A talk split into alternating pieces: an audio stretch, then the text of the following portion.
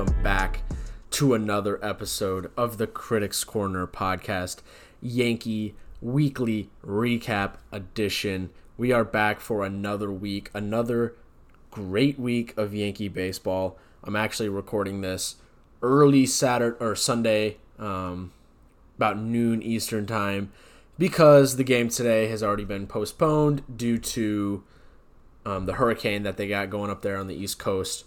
But either way, despite the Sunday rainout, the Yankees still had a great week of baseball, going 7 and 0, sweeping the Boston Red Sox.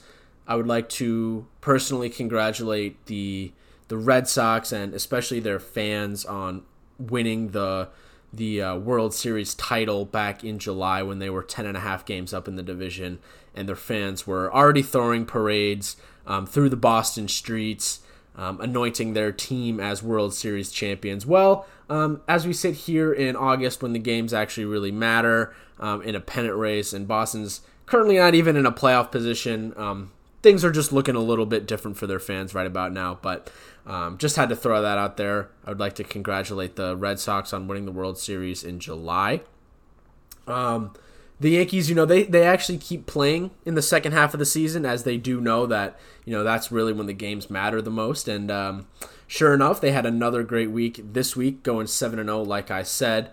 Um, we can start out on Monday uh, with that makeup game with the Los Angeles Angels. That uh, there, it was the series that the Yankees played the Angels. Um, it, the, it was actually that series where we went ahead like 8 nothing on Ohtani um, and got got him pulled in the first inning, and then somehow ended up losing that game. The Yankees have had a lot of really bad losses this year, and that one is one that really stands out to me. But this was a makeup game from that series. Um, 2 1 win for the Yankees against the Angels on Monday. And I should note that the Yankees did enter the week five and a half games back in the division and two and a half games back in the wild card. Um, that definitely changed, as we will see at the end of the at the end of the recap. Um, Cole got the start in this game. Um, his first his first start back from the COVID IL. There was a bit of I don't know maybe pushback on Boone for letting him start this game instead of the Tuesday one of the Tuesday doubleheader games against Boston.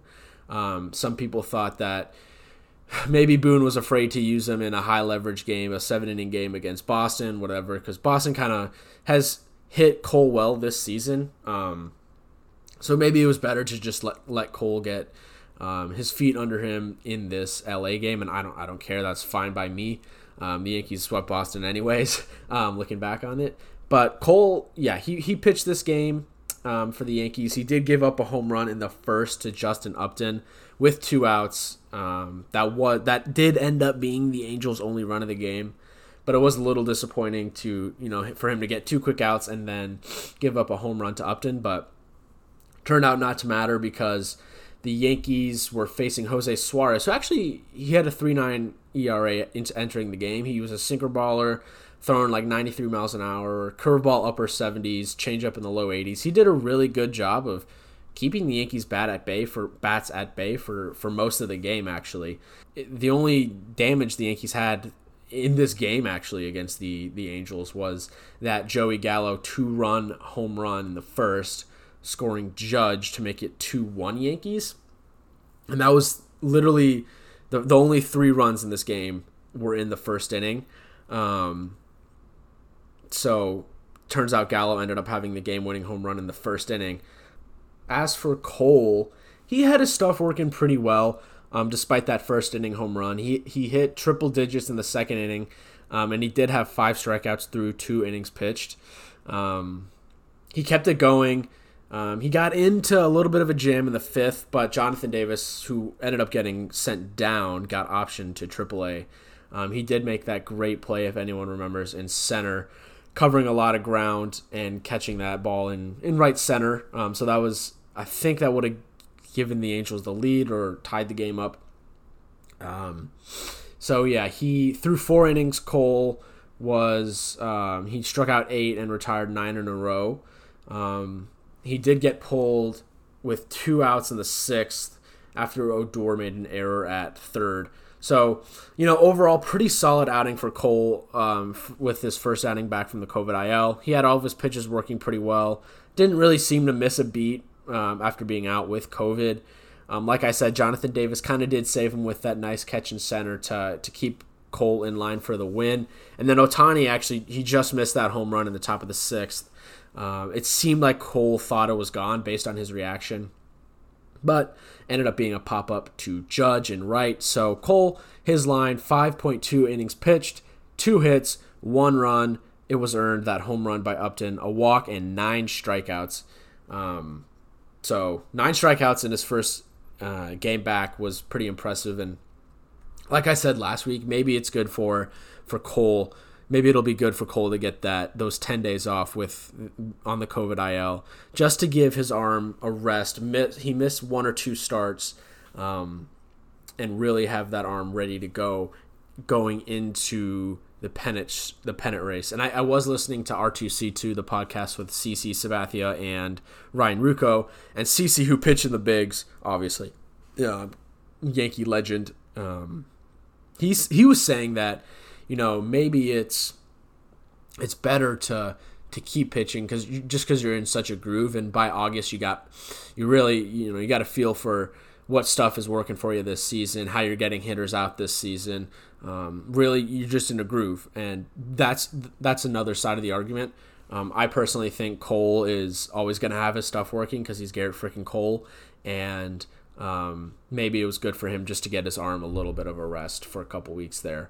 In the sixth, Jose Suarez got in a bit of a jam for uh, Los Angeles. He walked the bases loaded with no outs, um, and then the Angels bring in a guy out of the bullpen. And of course, he strikes out Stanton, and then Voit proceeds to ground out into a double play, so the Yankees don't get anything out of that. Was a chance to blow the game open, um, but nonetheless, the Yankees didn't. Um, Albert Abreu worked a 10 pitch 1 2 3 inning in the seventh for the Yankees. He had a great week. He could have been my pitcher of the week. Um, but I decided to go elsewhere. But he was very, very impressive out of the bullpen, and he's he's moving up the trust tree rankings, basically meaning that Boone trusts him a lot more than he did, say, three weeks ago. And he might be a guy that the Yankees use out of the bullpen in in October if they make the playoffs. Um, it seems like there's a lot of guys all of a sudden out of the Yankees bullpen that are capable of throwing high leverage, um, high leverage innings, and that's really good. That's a good thing to have. A lot of guys out of the bullpen that can come in and get outs.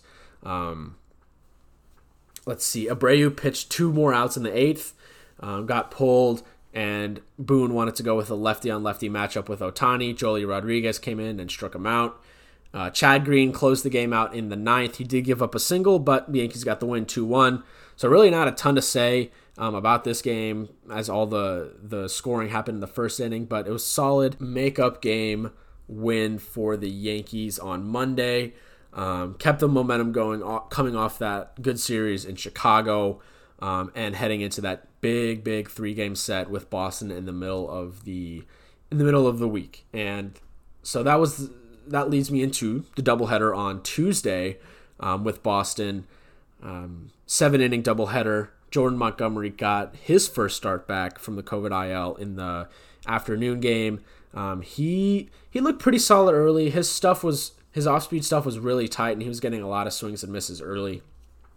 Um, he did give up two runs uh, on that single by Bogaerts, Um, scoring Dalbec and Hernandez in the third. That actually tied it up after the Yankees had um, scored two runs in the in the second, bottom of the second, with Andrew Velazquez's single with the bases loaded, scoring Voit and Odor.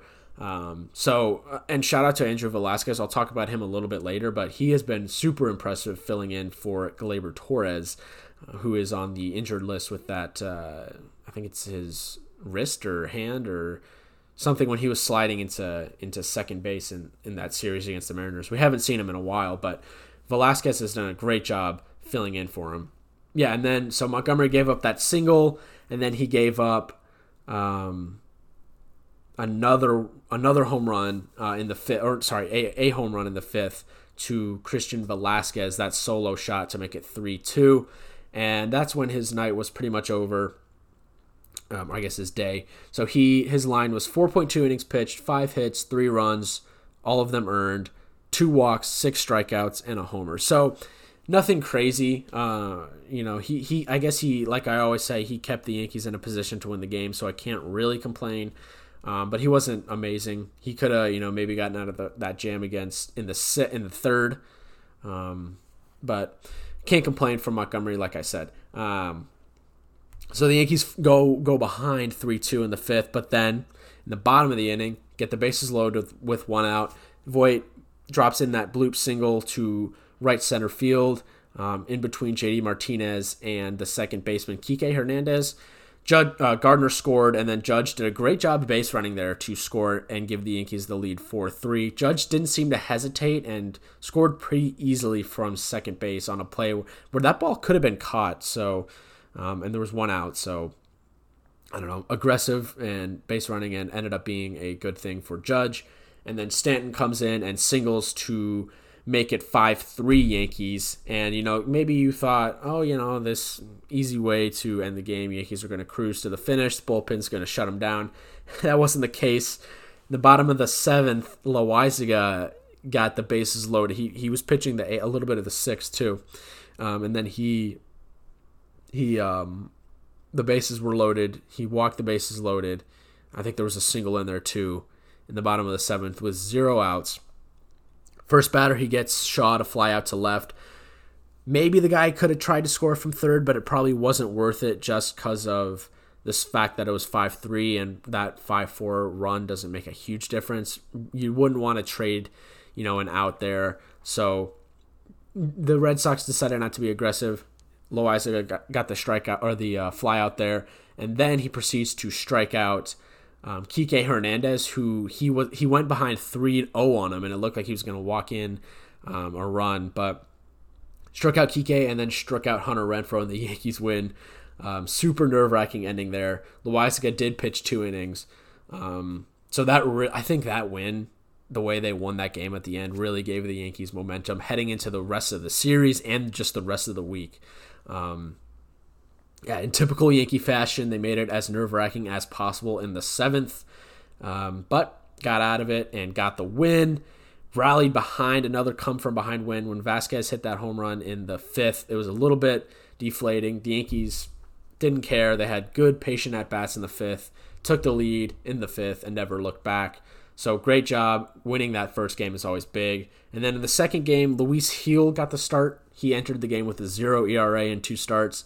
And, fun, and just a, a spoiler, he still has a zero ERA after his start. He went 4.2 innings pitched, three hits, zero runs, uh, four walks, and four strikeouts. He just looks so poised and calm on the mound for a rookie, making his third start. He like no situation seems to faze him. He looks like he belongs out there and he owns the moment. I love that about Luis Gil. There's a lot of noise that the Yankees are going to move him into the pen. Um, once some of these starters come back. But I don't know. I, I really like him. I don't see why he has done anything to earn himself um, a spot in the bullpen. I think he he earns himself another start here with this um, outing against Boston. Um, that slider was really tight in in the game that night, and uh, he was able to get strikeouts with that fastball, which reaches the upper 90s. So very impressed by him. Eovaldi was pitching for the Red Sox. He's traditionally a Yankee killer, and he was still pretty good today. Um, he only gave up a solo homer to Luke Voit in the second, and then another home run to Stanton um, on a hanging slider in the fourth. That made it 2 nothing Yankees. That homer went 441 feet, by the way. Absolute tank from Stanton, who had a pretty solid week. Uh, he's been more consistent of late. I know he had a, a difficult week last week, but he kind of picked it up. Um, so overall, he's had a pretty solid. He's had a pretty solid August. Um, so I can't complain about him. Only real damage the Yankees got in in this game was in the fifth. Um, there was bases loaded with two outs. Yankees bring on Joely Rodriguez, who seems to be a guy that Boone likes using uh, for lefty on lefty matchups um, in certain situations, clutch, high leverage situations, as they say. Um, he got Devers to ground out to second, 4 6. Um, and yeah, that was really it. Um, the Yankees, the bullpen did a really good job. Uh, Wandy Peralta did have that play in the sixth with runners on the corner where Dalbec hit the line drive right off him. uh, Wandy Peralta ran to the third base line, fired, and got Dalbec out at first. So that was a clutch out to get out of the inning. But Chad Green came in in the seventh to close out the game, and the Yankees won the doubleheader, won both games. Um, offense was a little disappointing in the in the second game, but I do know that Nathan Eovaldi is a really good pitcher and does a good job against the Yankees. So, yeah, um, Luis Gil was really solid. He pitched, he has pitched 15.2 innings in his like in his Yankee debut and his since he's got called up.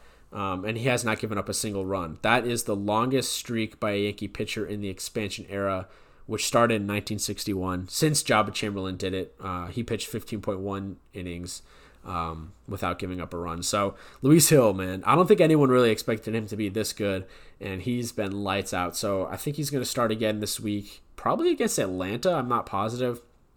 Um, if it's not against Atlanta, it'll be one of the first games in Oakland. But yeah, he's earned himself another start. So he's just been nothing but impressive of late. Abreu, Peralta, and Green were all solid out of the bullpen, and the Yankees, after this win, they vaulted into the second wildcard spot ahead of Boston um, and we're looking to finish off the sweep in the game on Wednesday night. And interestingly enough, I'll talk about this a little bit later, but this is the game where Voit uh, had those quotes after the game. He said basically he was talking about the playing time with him and Rizzo because obviously the Yankees made that trade for Rizzo simply because Voit had been struggling, been a, spent a lot of time on the injured list this year as well. And after the game, he said you know, I was top 10 in voting. This is a quote. I, I was top 10 in MVP voting last year, and I've been a great player for this organization for the last three years.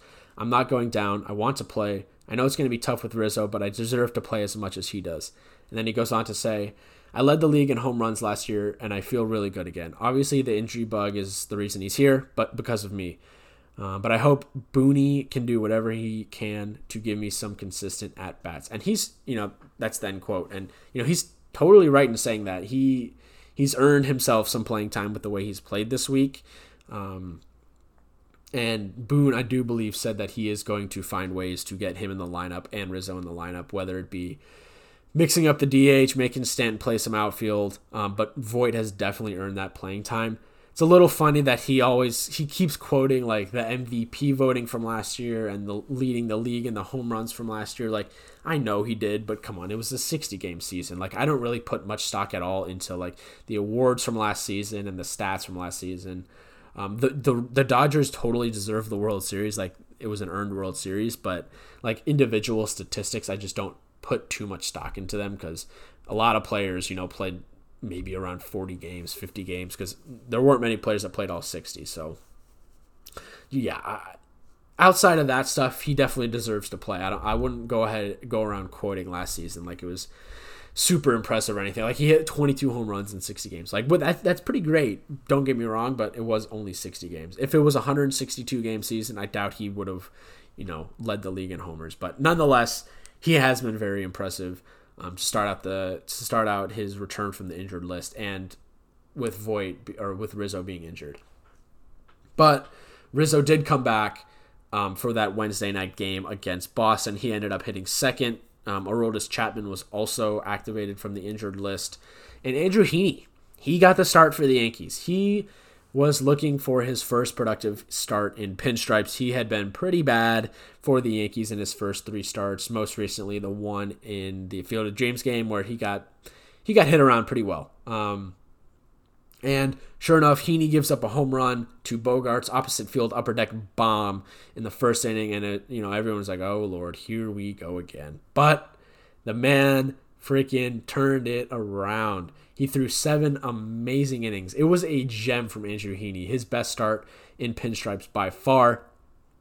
He had all of his pitches working. His fastball was not super flat and had a little bit of movement. The the Red Sox were struggling significantly to hit him. Um, he didn't get a ton of strikeouts, only four on the day. Um, a lot of weak contact from the Red Sox. Um, so I was super impressed by Heaney. I was honestly happy for him because I'm sure there was a lot of pressure on him, um, like just internally with all the outside noise from you know how it is pitching in in the Bronx. There's always you know added pressure playing for the Yankees. We've seen guys like Randy Johnson, all time legend, um, just not cut it for for the team because maybe they just weren't cut out for the the New York market. So I was happy for Heaney and his his great um, his great outing against Boston. He went seven innings pitched, only two hits, one run. It was earned. Uh, two walks and four strikeouts, like I said, and he gave up that homer to Bogaerts. But other than that, that was it. He was he was on his stuff tonight, and I was really happy for him. Um, I'll mention him a little bit later. Um, in terms of the Yankee scoring, the Yankee the, the Red Sox were pitching Nick Pivetta. Um, he not one of the better not one of the Red Sox better pitchers, I would say. Um, he the Yankees got the bases loaded with no outs in the second. Gardner proceeded to hit a sac fly, scoring Stanton, Andrew Velazquez, then single to score Odor, making it 2 1. Rizzo came in clutch with two strikes and two outs. He hit that single off of the first baseman, Bobby Dalbec, who's kind of like sliding to his left. Um, bounced off him, and the Yankees scored two runs to make it 4 1. Didn't really look back from there. No scoring from the the the third to the set or the third through the seventh inning, and then in the bottom of the eighth, Velazquez uh, singled on a liner to the outfield, scoring Gary five one Yanks. Chapman came on in the ninth for his first appearance back from the injured list. Um, Hunter he didn't get out of the inning, which was kind of frustrating. Hunter Renfroe um, hit a absolute bomb to the bleachers and left to make it five two. Um, that was it. Yankees ended up winning the game. So they finished off the sweep. Ended up being a great series for the Yankees, um, sweeping the Red Sox here. They started out the, that series behind them in the wild card. Um, that final game, you know, the bats really came to life early and and uh, knocked out Nick Pivetta only after 1.2 innings pitched. He gave up four earned runs in that time. I wish the bats did a better job against Boston's bullpen, who ended up only giving up one run. I, I think Boston's bullpen is definitely the weak point. They don't really have many guys coming out of there that can be impressive or can get outs in high leverage situations. Um, no big names, I guess you could say, out of that bullpen, but does didn't matter. The Yankees um, scored too many runs early, and Boston wasn't able to do anything against Heaney. Um, Heaney threw a gem, you know. Um, Britton came in, threw an inning, um, was solid. Chapman struggled, and then Luetge came in to finish it off. And also, that was the game Velazquez made that nice diving play, and Rizzo had that nice scoop at first to seal the win. Um, so yeah, we swept the Red Sox. They they the Red Sox were 10 and a half games ahead of the Yankees just over a month ago.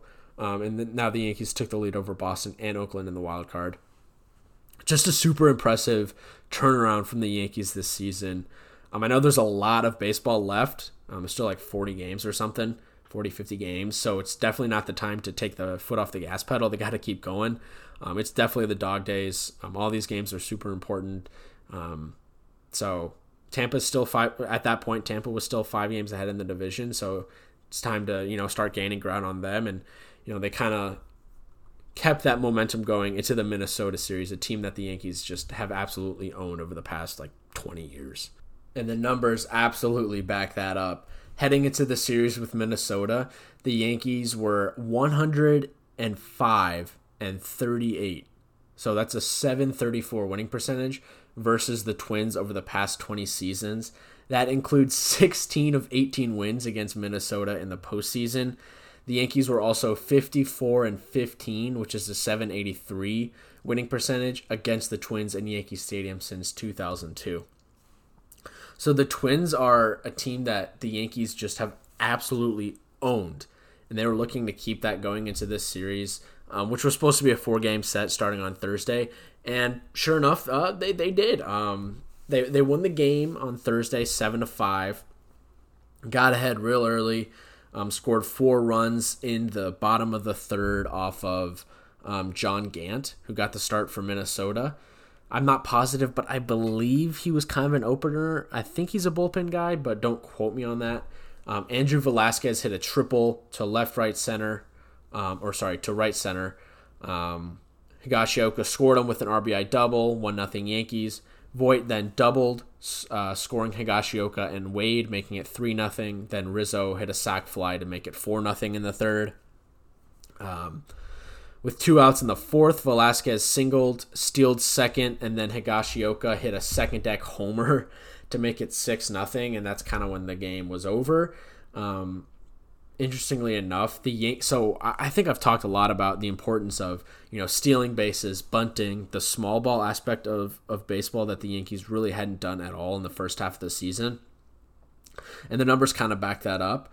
They showed a stat on the Fox broadcast on Saturday um, that in the first 91 games of the season, the Yankees only stole 20 bases, and then in the past 32 games, they've stole stolen 30 bases, which is leading the MLB. We're seeing guys like, you know, obviously Wade and Velazquez are going to steal bases, but we're seeing guys like Rizzo and Judge steal bases just on pitches that, you know, they're they're figuring the guy's going to throw an off-speed pitch, maybe it'll go in the dirt and this is a good opportunity to steal bases. We're seeing that with the Yankees now, which is like I said something that we had we did not see at all in the first half of the season.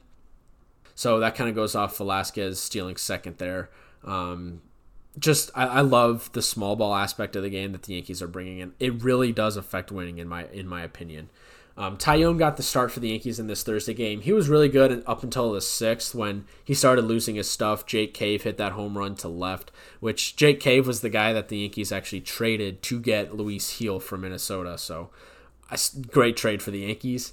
Um, there was a single and then a double then a, so a second and third, and then a two RBI double from Jorge Polanco made it six three Yankees, and that's when Taillon was pulled. So his line: 5.1 in- innings pitched, five hits, three runs, three earned runs, no walks, five strikeouts, and a homer. He was really good through five innings, and then he lost it in the sixth. So overall, an okay start from Taillon, but he is still one of the better pitchers in the Yankees rotation. Um, Wandy Peralta came in and was able to get two straight outs to get out of that jam in the sixth. Um, the, but the the Twins were not done. They actually cut the deficit to six four in the eighth when Jorge Polanco again ripped an RBI single off of Britton. Um, sure enough, uh, Giancarlo Stanton hit a pretty big homer in the bottom of the eighth. Short porch home run to uh, right field. Um, line drive home run got out in a second. He really like his home runs are no joke. They're either super fast line drives that get out in a second or absolute tanks that are, you know, 40 feet past the past the fence. That made it 7-4. Chad Green came in the ninth to close it out. Gave up a solo shot to Miguel Sano, but the Yankees did end up winning it 7 to 5. So, overall, an okay win. Like it was great for the Bats to get going early here a little disappointing that Taillon lost his stuff and the game wasn't over even when it was 6 nothing. Still, it got a little bit nerve wracking when the Twins made it 6 4 in the eighth. The Yankees were able to finish it off. So, overall, a win. Um, good to get off on the right foot against a Minnesota team that the Yankees know they need to take knew they needed to take advantage of. Um, the bullpen was kind of shaky, and I do think Boone has some figuring out to do, like in terms of the way he wants to configure this bullpen down the stretch and into the playoffs if the Yankees do make it. Like Chad Green probably won't be the closer. Um, where are you going to pitch Britton, who seems to still be struggling a little bit with his confidence? Loaisiga, like he is closer capable, but is he going to be a closer in the postseason? Because Chapman and you know we pay Chapman the big bucks. I bet he feels like he should be the closer. Um, but I personally think Loaisiga has the stuff to be the closer. To be honest, he's got the best stuff coming out of our pen.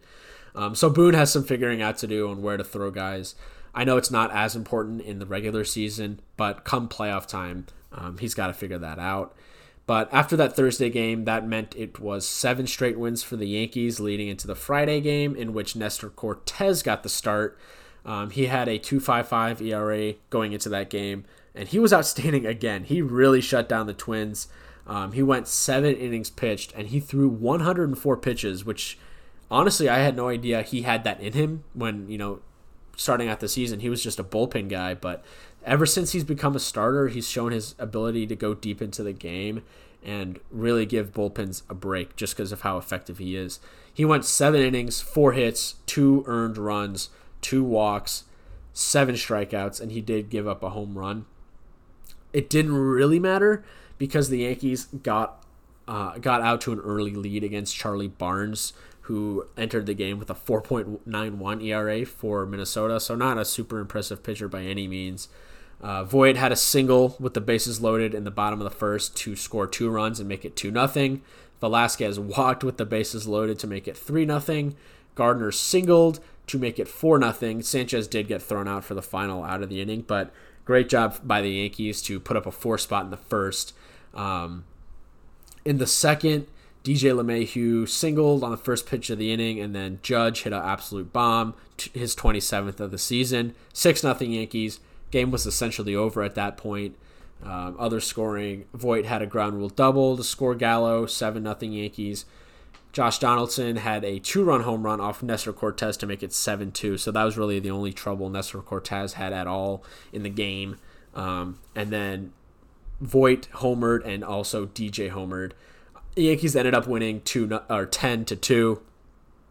Like I said, not a really a lot of uh, a lot to say about this game. The Yankees bats came alive early, got on a pitcher that they needed to hit. Sure enough, they did. Um, game was pretty much over by the second inning. Cortes was absolutely dealing. He's becoming a fan favorite with that mustache. Um, and yeah, the Yankees just continue to beat up on the Twins, making it eight straight wins heading into Saturday's game, in which Gerrit Cole got the start. He entered with a 3.04 ERA and was looking to follow up that impressive start he had against the Angels on Monday.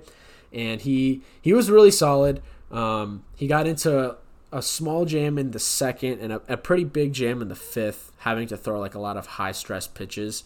I think is what John Smoltz kept referring to them as in the um, in the broadcast because this game was on Fox. Um, yeah, but he he did get out of that uh, bases loaded jam in the fifth. There, I think it was bases loaded with one out. He struck out Jorge Polanco, one of the Twins' better hitters on an elevated fastball, and then he struck out Josh Donaldson on a beautiful pitch on the outside corner right at the knees. Donaldson was pissed about that one, um, but it was definitely a strike. Um, the Yankees were up one nothing at that point. Tyler Wade had an RBI single, uh, slapping the ball the other way, outside pitch to score Odor in the bottom of the second. Nice piece of hitting there by Wade, not trying to do too much. Um, so that made it one nothing, and then the Yankees blew it open in the bottom of the fifth after Cole got out of that jam. Um, base the Yankees worked the bases loaded. Tyler Wade scored on a wild pitch, pulled slider slider. Kenta Maeda was pitching for the for the Twins. He hasn't been as good this year as he was last year. He's at, he has a 4.41 ERA, so kind of a disappointing season for him. And he had he was actually pitching pretty solid through I guess four innings, and then he did lose his control in the fifth. Like I said, Wade scored on a wild pitch. He Maeda pulled a slider there, so it's two nothing Yankees. Maeda get got pulled Stanton then ripped a two RBI double to left. Then Voit doubled again, scoring two more runs, and the Yankees made it six nothing. Game was over at that point. Um, the only scoring the Twins had was an oppo home run, opposite field home run by Jorge Polanco off of Lucas Luetge in the eighth to make it six one. Um, and then in the bottom of that inning, Andrew Velazquez actually took the first pitch of the inning out, line drive home run to right field in a flash. The Yankees made it 7 1. That was his first Yankee home run, and it, they kept showing his parents because Velazquez is a pretty cool story. Obviously, you know he's filling in for Gleyber Torres at short while Gleyber is injured, and Andrew Velazquez was born and born and grew up in Bron- in the Bronx. Um, grew up a big Yankee fan. Um, signed with the Yankees. I believe he actually played for like the Indians and the Rays, and then he got signed by the Yankees recently. Um, obviously, got called up, like I said, and he's been playing really well. So he's actually living with his parents still right now. After every game, he's going home. Every home game, he's going home to his parents um, in their apartment or whatever in the Bronx. Um, he hit a home run in the eighth and to make it seven one, and it was pretty cool to see his parents and his family. Pretty emotional. Um, but it's just a cool story, and it's really fun to see him playing well. Um, yeah, bottom of the ninth, Albert Abreu came on, made it 1 2 3 to end the game. He continues to be super impressive for the Yankees. I actually have his rookie card, couple of his rookie cards, so I can see him being like a Luis Gil type. He has starter potential. He's just coming out of the bullpen right now, and he, you know, he might get traded or something because he's a, a really highly regarded prospect, I guess. But whatever team he ends up being on, I, I think he's going to be a good starter. Um, so yeah, seven one win for the Yankees. That made it three straight against the Twins, nine straight overall. Just dominating the Twins. It's kind of pathetic. Um, if you're a Twins fan, no offense. I, am sure Joe is listening, um, but he knows how well the Yankees play against the Twins. Um, the Yankees have now won the season series against Minnesota for 19 consecutive seasons. That obviously doesn't count last year, um, 2020, when they didn't play. Um, so yeah, the Yankees took care of business against Minnesota. Unfortunately, like right after the game on Saturday, they already postponed Sunday's game, today's game, because of the hurricane, like I said earlier, and they're making that up on September 13th at Yankee Stadium. So another great week for the Yankees, going 7 and 0. They entered um, Sunday's games, four games back in the division, two games ahead in the wild card. So if the season ended today, the Yankees would be hosting a wild card game. Um, the Yankees are on a nine-game winning streak, so yeah, super impressive.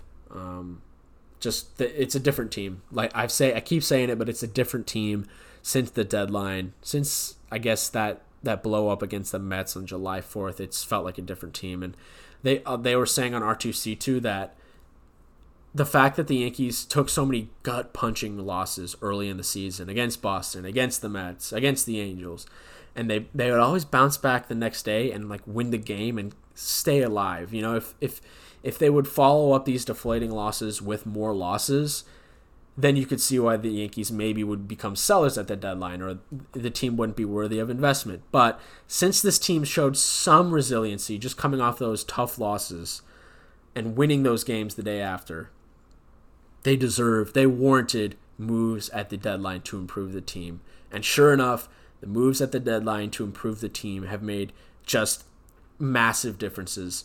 And the team is finally playing baseball the right way. They're playing, you know, small ball, they're bunting, they're getting on base, they're stealing bases, they're putting pressure on the defense by just putting the ball in play. It's such a more fun, it's just a better team to watch. Um, and the, the sky's, I honestly think the sky is the limit with this team. I think four games in against Tampa, or four games behind Tampa, with like a month and a couple weeks to go, a month and a half or so of the season to go. Why not win the division?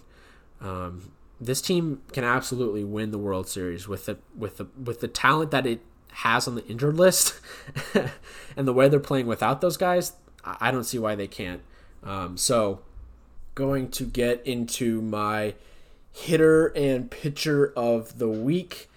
The hitter of the week really took no uh, no thought process. It was pretty obvious. It's uh, it's Luke Voit this week. He hit 476 two home runs, 11 RBIs in seven games, uh, a walk, four strikeouts, and three doubles. So, you know, Luke Voit came out after that doubleheader, the first game against Boston, basically saying that he deserves that playing time, even with Rizzo here.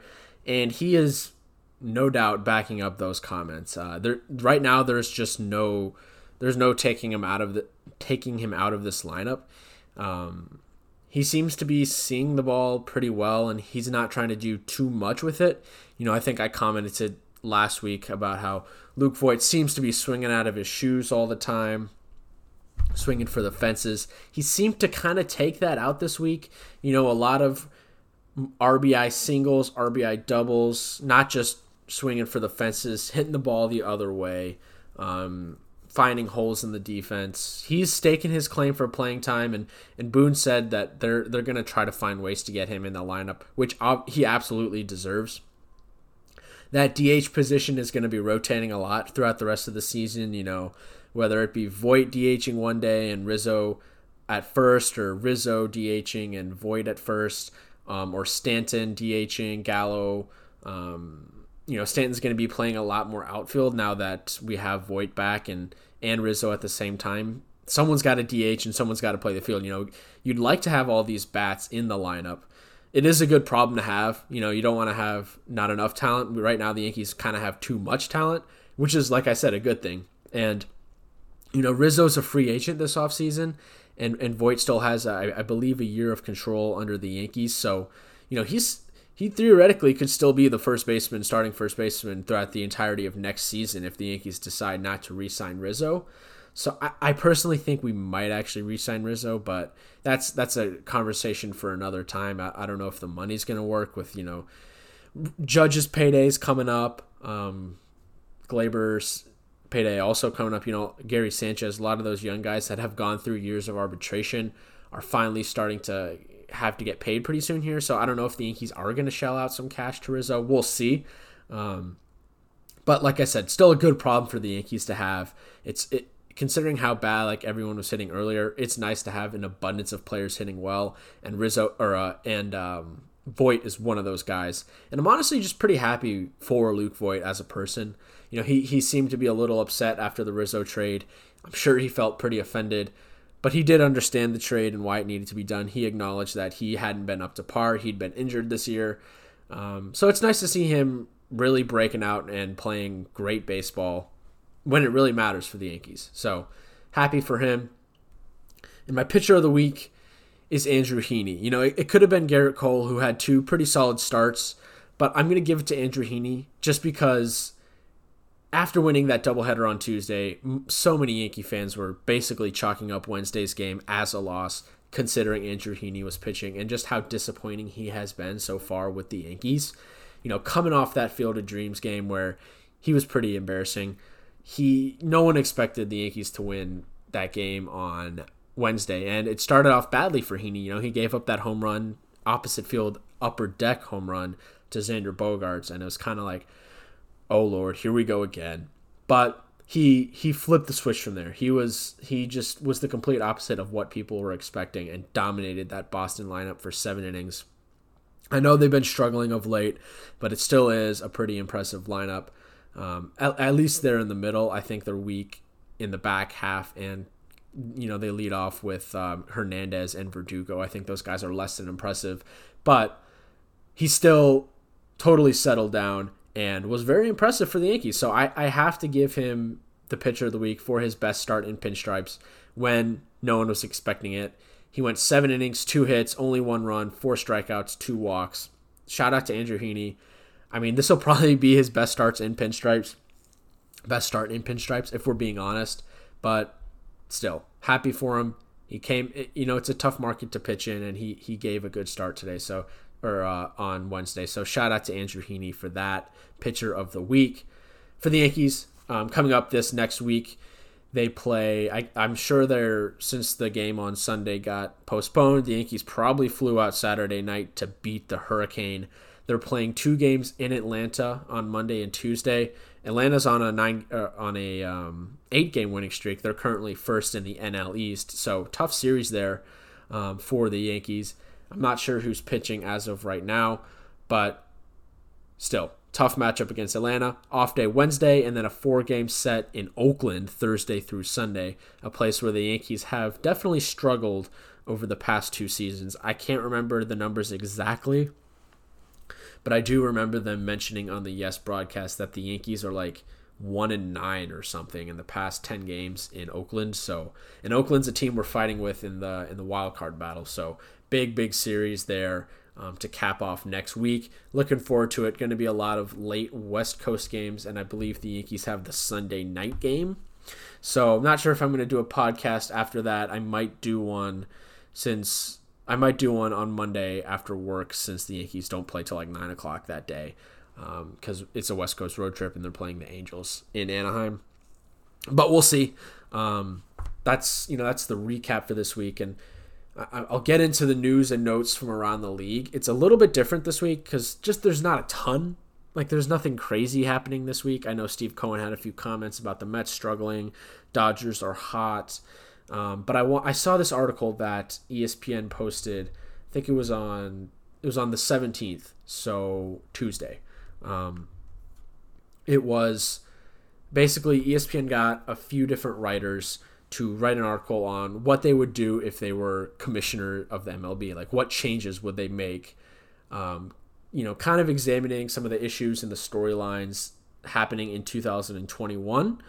Um, so I'm gonna there's eight proposals, and I'm kind of just gonna talk a little bit about each of them and give my thoughts because um, it's an interesting article, and I thought I, I, I could comment on it. So the f- the first proposal comes from um, Jesse Rogers, and he says that the MLB should shorten the season by an entire month. So cut out the the regular season part of September and make that the playoffs.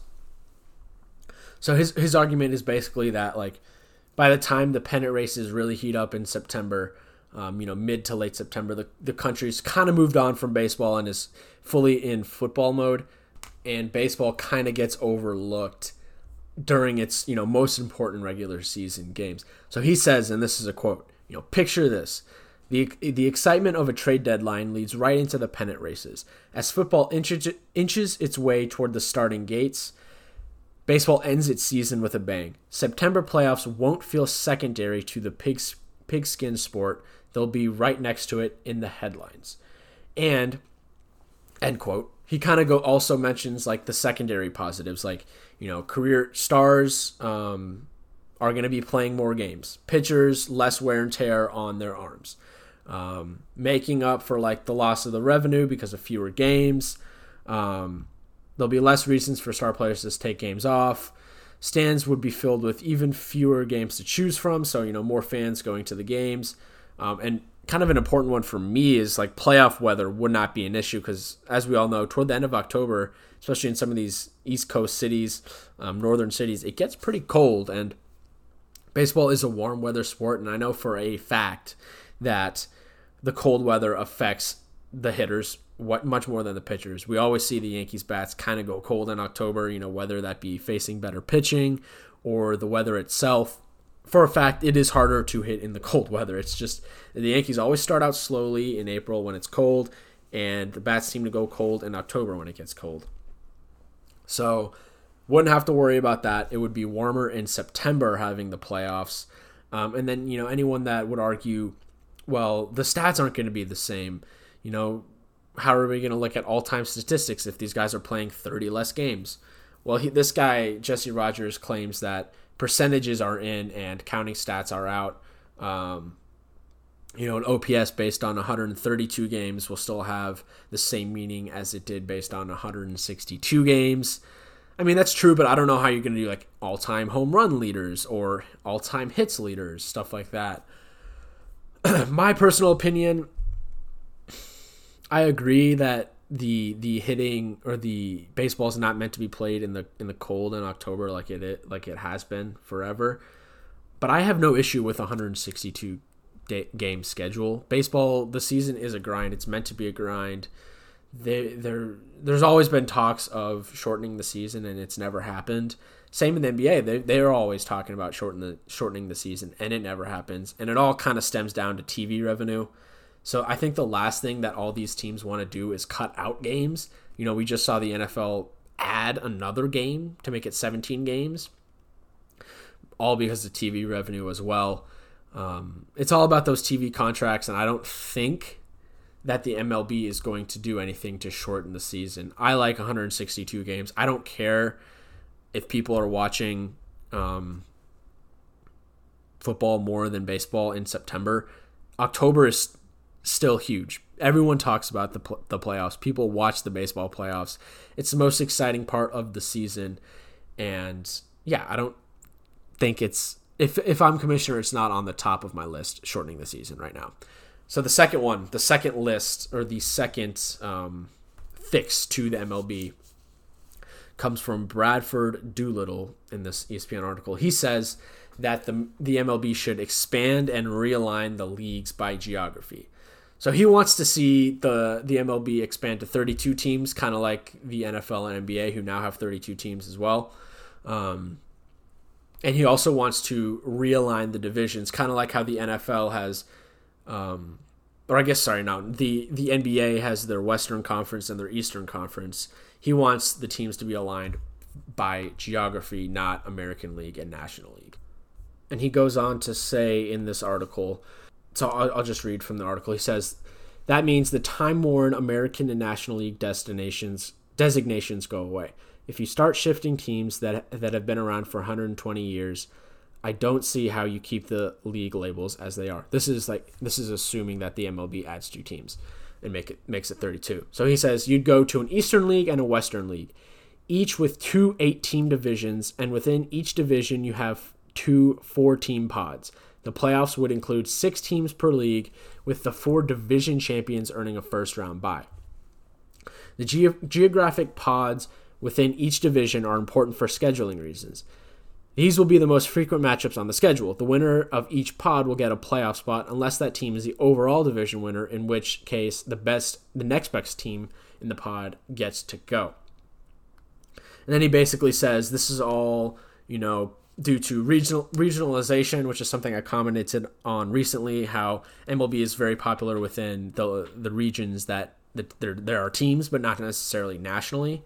So he wants the MLB to the MLB structure to reflect that and really cater toward the reason, regionalization of the game. He wants to build those rivalries starting in the minor leagues, um, which have kind of already become more geographically aligned and will become more geographically aligned as time passes.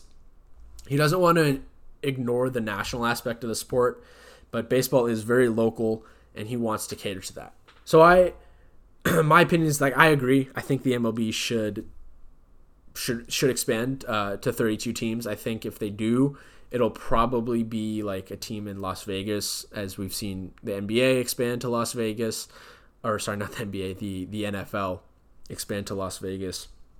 Who knows? Maybe the NBA will one day too. I know they have the summer league there, um, and probably Charlotte would be Charlotte or Nashville. I know Nat, both of those cities, all three of those cities already have minor league teams, but doesn't mean they can't have a big league team.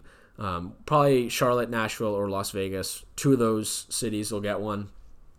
I'm all for that. I think there's enough talent in the minor leagues and throughout the big leagues to add two new teams, and it wouldn't dilute the the league too much. Um, I I disagree with the east the Eastern League and Western League or whatever it was that he called it. I think baseball's been around for so long, and and we've never really complained about the American League, American League and the National League. I don't I don't think anyone has any significant issue with it.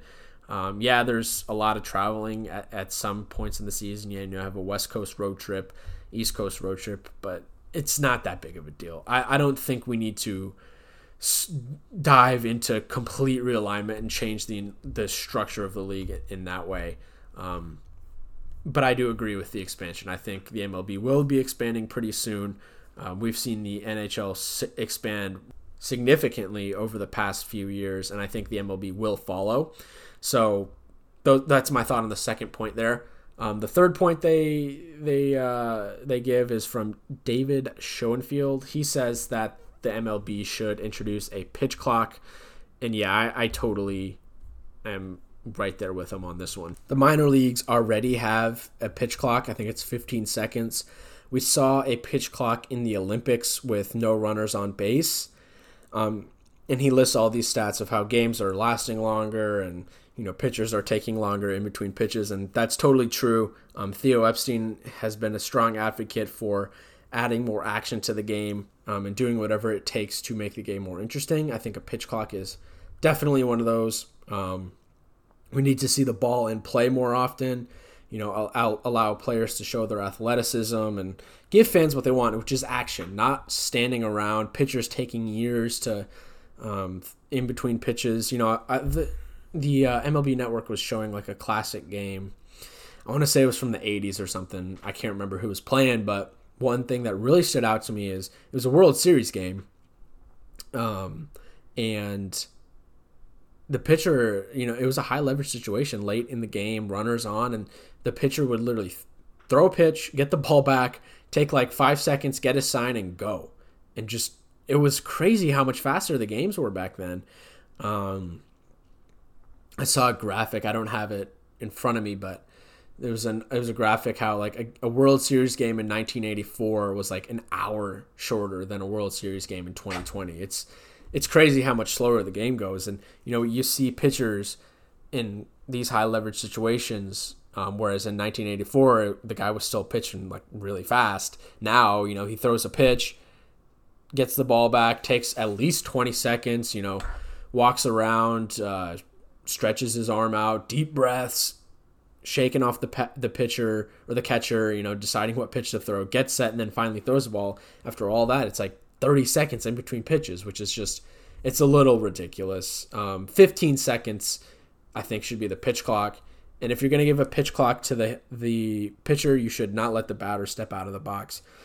Keep the game moving. Sure, we might lose some high quality pitches, whatever. No one cares. People want to see the ball in play uh, and some action. So I'm all there for the pitch clock there. Um, I agree with David Schoenfield.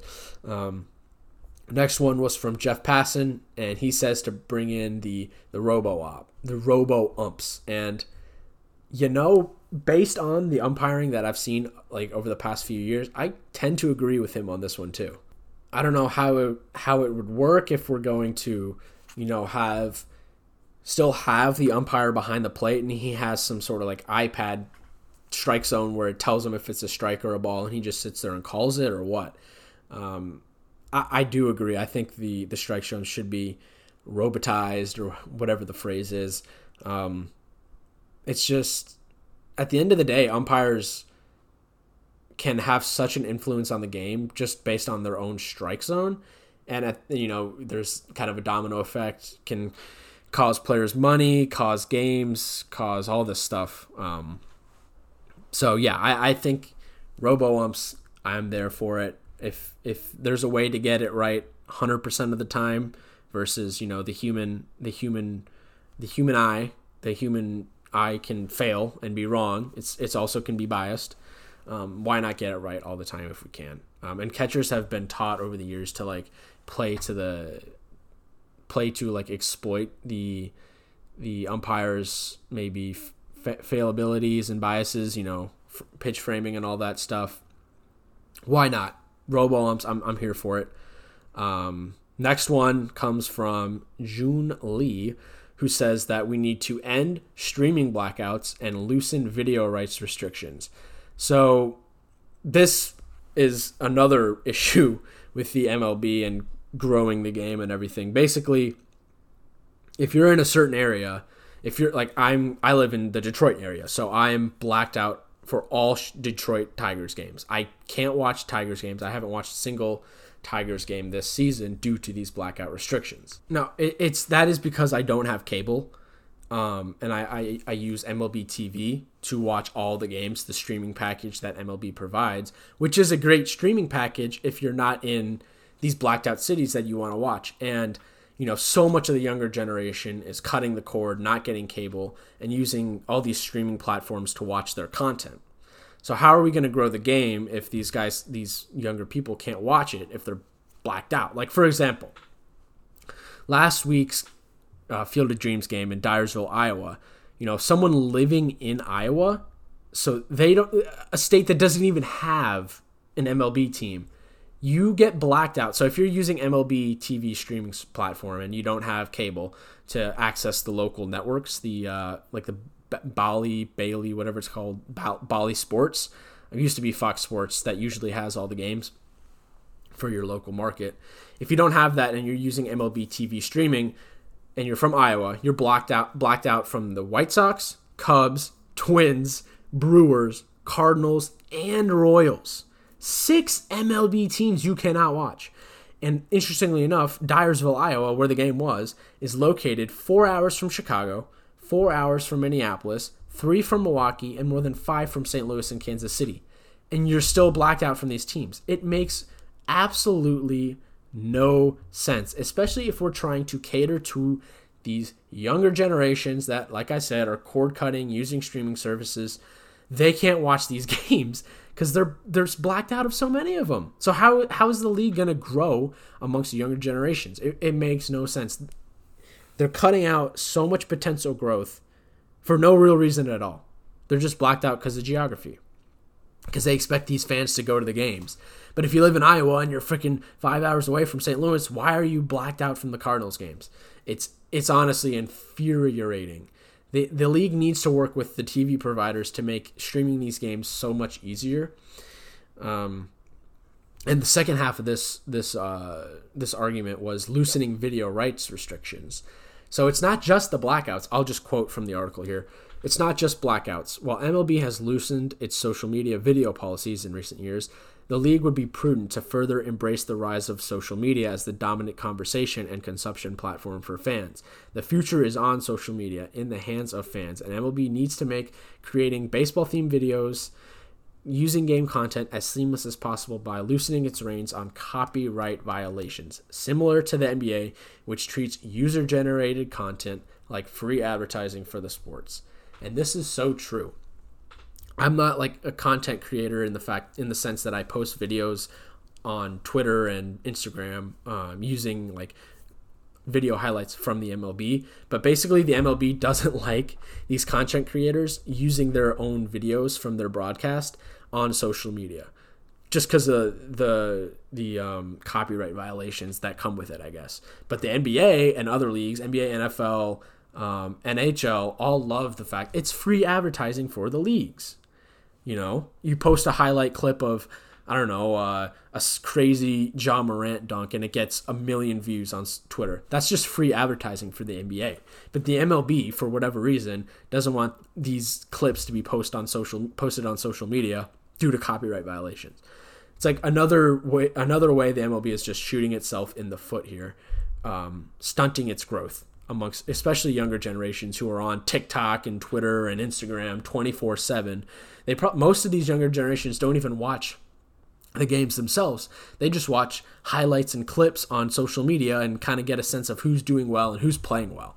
So, just absurd from the MLB. Totally agree on making changes um, to to those. And the next one um, comes from Kiley McDaniel. Um, and I, th- I believe that is a female, but I'm not sure. So they say that uh, the MLB should allow the trading of draft picks so, interestingly enough, the NBA, NHL, NFL all allow the trading of draft picks, but for whatever reason, the MLB does not allow its teams to trade draft picks, which is another kind of way the MLB is shooting itself in the foot. I think if you allow, you know, teams to trade draft picks, it kind of adds a, a more dynamic aspect to the draft, increased interest, you know, because heading into the NBA draft and the NFL draft, all we hear about is besides who's going to pick who is like, oh, the the 49ers could trade up here. Could, who could they trade to get to get to one? You know, the Grizzlies um, made a, made a trade with the Pelicans um, for to move up to the 10th pick from 17 and there was even there were more rumors that oh the grizzlies could trade up or trying to trade up again they might get up to two or three or whatever it may be it just adds interest to the draft. And right now the MLB draft isn't very interesting. It's it's by far the least popular of the major sports leagues. Maybe the NHL is less popular, I'm not so sure. But definitely way less popular than the NFL and the NBA drafts. And part of that is because of the high school guys that you see coming out. You're not going to see them for another five years, whereas in the other sports, you see them right away in their rookie seasons. Um, I, I do think this is a good move. It, it would be a good move. It's kind of a no brainer. Um, and Kiley also, you know, says that this, I'll just quote, um, this would also give innovative teams more ways to be on the cutting edge, which is always a positive, and scouts more ways to create value for their clubs. It might even create more jobs for scouts since more players could be picked by each team, making more scouting reports necessary for each club. I just think it's a no brainer uh, makes the draft more interesting. You know, requires front offices to do more work around the draft. Just all all any way to make the draft MLB draft more interesting, I'm here for. So yeah, I have no issue with the MLB allowing teams to trade draft picks. I think it's a no brainer. So agree with that one. Um, and then another one, I think this is the second to last. Yeah, second to last one comes from Alden Gonzalez, um, ESPN writer. He says that and this is one that I strongly agree with. Um, pay minor leaguers a living wage. Yes, I could not have said it any better myself. So he starts out. He he quotes, um, and this is just a quote from the from the article here. It says, "Minor league life has been portrayed with a certain charm over the years. The long bus rides, the endless string of peanut butter and jelly sandwiches, the tiny apartments." All of it depicted as an as a necessary rite of passage, even though the reality is it's a lot colder and darker. It is exploitation. Could not agree more. He goes on to list the salaries. So he says that salaries actually rose between 38 and 72% in 2021, with players from rookie level to AAA making somewhere between 400 to $7 a week, $700 a week during the season. Obviously, they only work like, I guess, six months, six months a year. Um, sure that's an improvement you know 400 to 700 but it's not enough i mean there's still minor leaguers that we see sleeping in cars or in par- apartments like totally infected just with like with cockroaches and bugs and all that stuff, um, just like a bed and nothing else, no amenities. It's you know players starving themselves because their paychecks aren't large enough to cover the living expenses. I mean, it's a it's it's a joke. It is a total embarrassment in my opinion from the MLB that they can't pay these guys a living wage. How do we expect young players, youth players want, that want how do we expect these young kids to want to play in the MLB in, in, in baseball when they know they have to go through the minor league process and these guys are essentially living in poverty? I mean, I make more than most of these minor league players. It's pathetic. And, you know, and NHL, they make a livable wage in the minor leagues. Um, NFL, I guess, doesn't really have a minor league. They have the the practice squad, which those guys make more money than minor league baseball players. Uh, NBA G League, those guys make really good money in comparison to minor league baseball players. And I'll, I'll quote how Alden ends up his piece right here. Um, he says minor league players don't have representation by the MLB Players Association, and their peers at the major league level, for the most part, don't fight them in collective bargaining, largely because they all went through went through something similar. That doesn't make it okay. Improving the quality of life for minor leaguers will improve the quality of their play, which will improve the quality of baseball in cities throughout the country, which will elevate the sport. But this is something significantly more than that. This is about pe- treating people with common decency. I, yeah, end quote. I, I just to- I totally agree. Um, it's inhumane the way they treat these professional athletes. People don't realize how good minor league baseball players are. I mean, I know there's a there's a huge gap between AAA and the majors, no doubt. But these these are some of the best. These are the best baseball players in the world.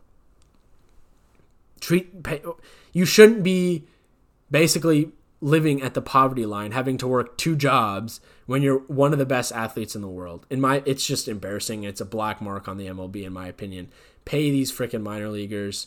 Um, they all deserve a living wage, livable wage. Um, and I know there was a report that came out this week that the MLB is thinking of introducing a salary minimum. I think that's just for the big leagues.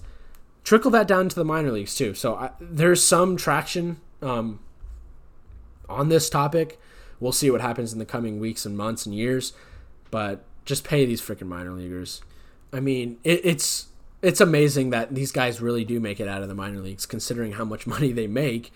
They just have to absolutely eat, sleep, and breathe and love the game of baseball. And I got Like uh, the utmost respect for guys that spend you know years in the minor leagues grinding it out not willing to give up on their dream because there's so many guys that have probably had to quit and get out of baseball just because they can't live on a minor league wage. Um, so yeah come on do something about it.